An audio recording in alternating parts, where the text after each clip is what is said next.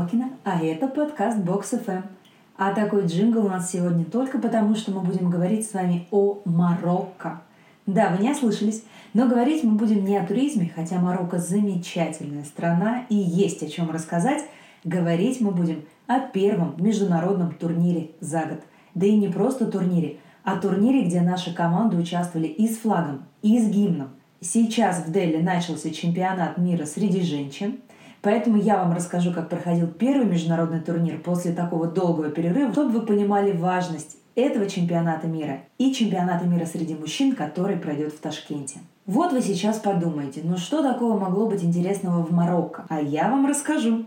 Во-первых, мне очень повезло, потому что я своими глазами видела, вживую весь этот турнир, потому что была рядом с нашими сборными. Поэтому все постараюсь вам рассказать, как говорится, узнаете из первых уст. Хоть я и прилетела позже на пару дней, знаю подробности всего турнира. Давайте начнем с того, как наша сборная добиралась в Марокко. Пару лет назад были прямые рейсы Москва-Маракеш. Сейчас же самый короткий и быстрый маршрут лежит через Стамбул, то есть Москва, Стамбул, Маракеш. 4 часа до Стамбула и 5 часов до Маракеша. И мой путь выглядел именно так. Но мужской сборной не повезло. Перед турниром парни были на сборах в Сочи. Поэтому их маршрут в итоге оказался таким. Сочи, Москва, Дубай, Касабланка, Маракеш. И парни провели почти сутки в воздухе. Девчонки же добирались через Стамбул. Такой сложный маршрут у пацанов обуславливается просто нехваткой билетов. Поскольку это очень популярный рейс Москва-Стамбул, то найти билетов на такое большое количество людей – а это 13 спортсменов в мужской команде, 12 в женской, плюс еще тренерский состав, практически невозможно. Если вы, конечно, не покупаете билеты слишком заранее. Теперь про Маракеш. Маракеш – интересный город. Я все-таки чуть-чуть расскажу вам личные впечатления. Ну, немножечко. По количеству населения Маракеш примерно такой же, как и Краснодар – только здания и постройки в городе в среднем 2, 3, максимум 4 этажа. Если вы были в Краснодаре, то видели новый 30-этажный ЖК, пробки, суету. В Маракеше, конечно, тоже есть городская суета. Но концентрация людей на 1 квадратный метр намного меньше. Центральные улицы достаточно современны. Они не теряют свой магрибинский колорит. Все здания построены в местном стиле. Есть улицы с дорогими отелями, есть с европейскими магазинами, есть историческая часть, которая называется Медина с площадью и рынком и даже заклинателями змей. Есть обычные спальные районы. В общем и целом есть все, что должно быть у города, в котором почти миллион жителей. И с погодой нам, конечно, тогда повезло. Пока в Москве бушевали морозы, днем в Маракеше было около 20 градусов тепла, а ночью температура опускалась до плюс 4, Честно говоря, это очень сильная разница между дневной и ночной температурой. Гостиница, в которой жили спортсмены, находилась в 20-30 минутах езды от арены. Хорошая гостиница с обычными стандартными номерами. Я думаю, что большинство слушателей были в Египте и видели такие отели, когда много маленьких домиков на территории, бассейн, ресепшн, в общем, все, что должно быть в таком отеле. Но лучше, конечно, один раз увидеть, чем сто раз услышать. Поэтому в описании к эпизоду я оставлю ссылку, где Эдмонд Худаян проводит видеоэкскурсию по этому отелю.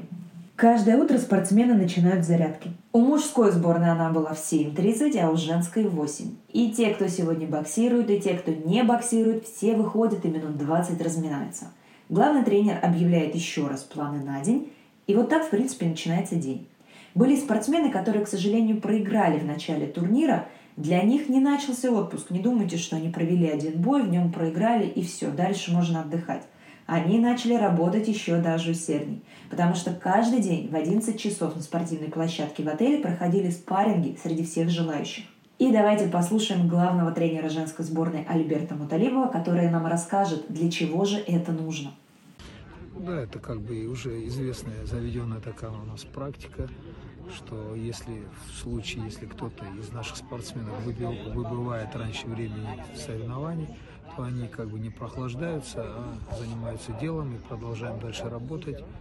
А вот как и в данном случае мы здесь находимся с целью, чтобы значит, у нас проигравшая спортсменка Кириенко провела э, тренировочный спарринг с представительницей других команд. Вот сейчас испанкой должен быть спарринг. Про бои говорить не буду. А что говорить? Словами это не передать, это надо смотреть. Давайте просто перейдем к главному, к самому турниру. Золотые перчатки на призы короля Мухаммеда VI проводятся каждые три года. Соответственно, турниру уже 18 лет, потому что этот турнир был шестым. Участниками стали 18 стран. Помимо нашей команды были также Казахстан, Италия, Азербайджан, Марокко, Китайский Тайпей, Иордания, Мозамбик, Испания, Демократическая Республика Конго, Бразилия, Куба, Хорватия, Австралия, Румыния, Гаити, Ливия, Сингапур, Коморские острова, Сербия, Швейцария и Египет. И чем же этот турнир такой примечательный, спросите вы? Во-первых, боксеры единственные, кого допустили на международные соревнования. Официальные то есть которые идут в личный зачет спортсмену. Поэтому основной задачей на этот турнир у большинства участвующих было выиграть и получить мастера спорта международного класса. А во-вторых, Международная боксерская ассоциация не просто допустила нас, не в статусе нейтральных спортсменов, не под символикой Олимпийского комитета России. Тут давайте все поблагодарим Умар Назарыча Кремлева за то, что наши сборные приехали туда и с флагом, и с гимном. Атмосфера вообще была достаточно дружественной. Не было ни одного конфликта, ни одной провокации. Отношение к сборной у других участников турнира было очень дружелюбным. А еще среди болельщиков на трибунах было много наших соотечественников. А точнее сказать, соотечественниц, которые переехали жить когда-то в Марокко, но которые ни на грамм не потеряли любовь к родине. И, насколько мне известно, на финалы съезжались даже из других городов. Кто-то даже 6 часов на поезде ехал с другого конца страны, чтобы просто поддержать и поболеть за нашу сборную. Честно говоря, было удивительно, какими сплоченными, дружными и открытыми были все, кто в те дни приезжал поддержать нашу команду. Но началось наше удивление не с этого. В какой-то из дней мы увидели триколор, который держал парень, скажем так, арабской наружности. Рядом с ним стоял второй, и он, кстати, оказался преданным фанатом Василия Егорова. И оказалось, что этот местный марокканец с флагом вообще-то работал в Челябинске когда-то переводчиком.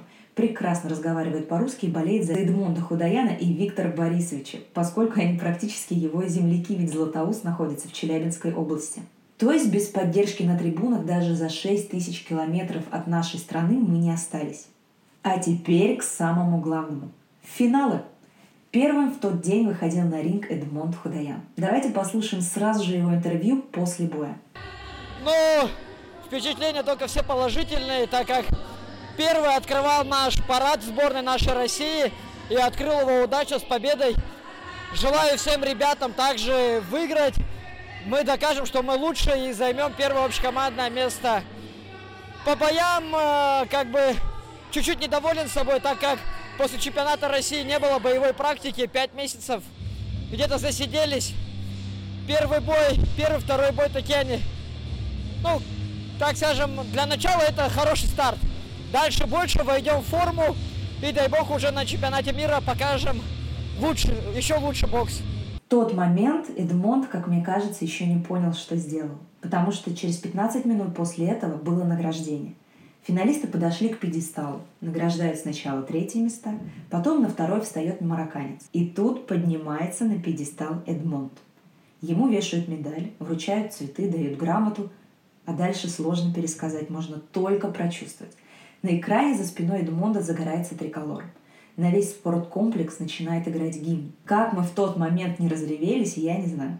Это было настолько трогательно, настолько сильный эмоциональный момент. Видео с Эдмонтом на пьедестале разлетелось во все спортивные и новостные паблики. И вот после этого мы все поняли. Ребята, это не сон. Пора газовать и забирать все золотые медали.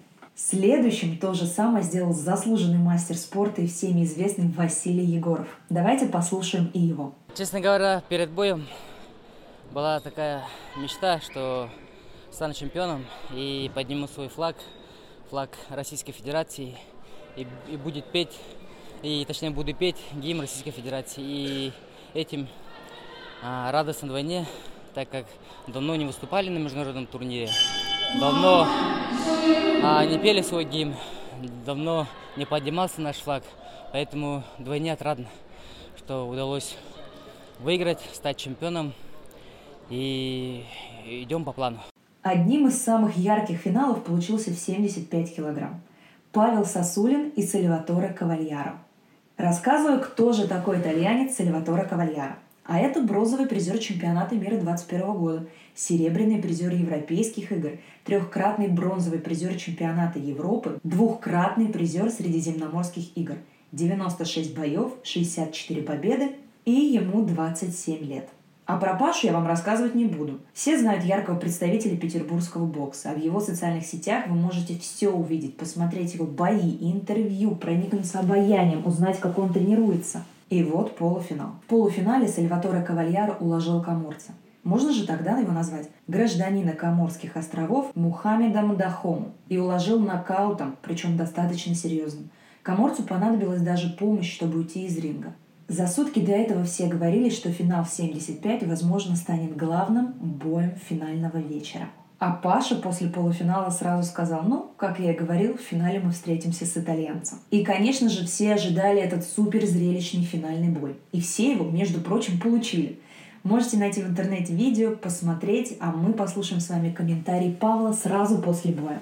Мне, я получил кайф, я получил удовольствие от такого боя. Оппонент э, тоже силовой такой попался, левша, поэтому он мне не уступал э, ни, ни одного метра, ни я ему не уступал, поэтому мы с руки на руку где-то тактически там кто-то поумнее был.